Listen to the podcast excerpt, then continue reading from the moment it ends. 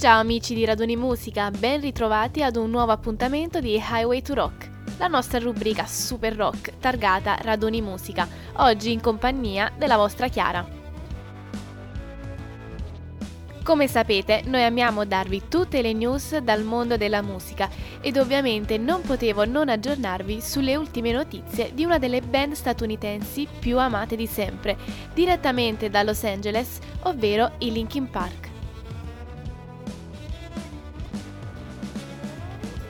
Tutti ricorderete quel tragico 20 luglio 2017 in cui Chester Bennington fu ritrovato senza vita nella sua residenza in California e da allora continua ad esserci un lungo silenzio in merito all'intera band che non ha mai fondamentalmente annunciato uno scioglimento né la volontà di continuare senza di lui.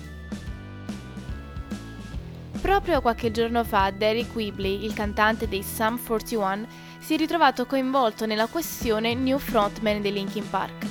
Ovviamente non si aspettava che durante un'intervista gli venisse chiesto di essere il nuovo Chester Bennington tant'è che risponde senza dubbi che si tratta di una mission impossible, ovvero che è impossibile mettersi nei suoi panni, che nessuno mai può riuscire davvero a ricoprire quel posto. Weebly ha un forte legame anche con Mike Shinoda, con cui hanno condiviso il palco del Reading Festival nel 2018, esibendosi con una cover di Faint, senza mai averla provata assieme a causa di un ritardo dello stesso frontman di Sum 41 che si presentò appunto in ritardo sul palcoscenico.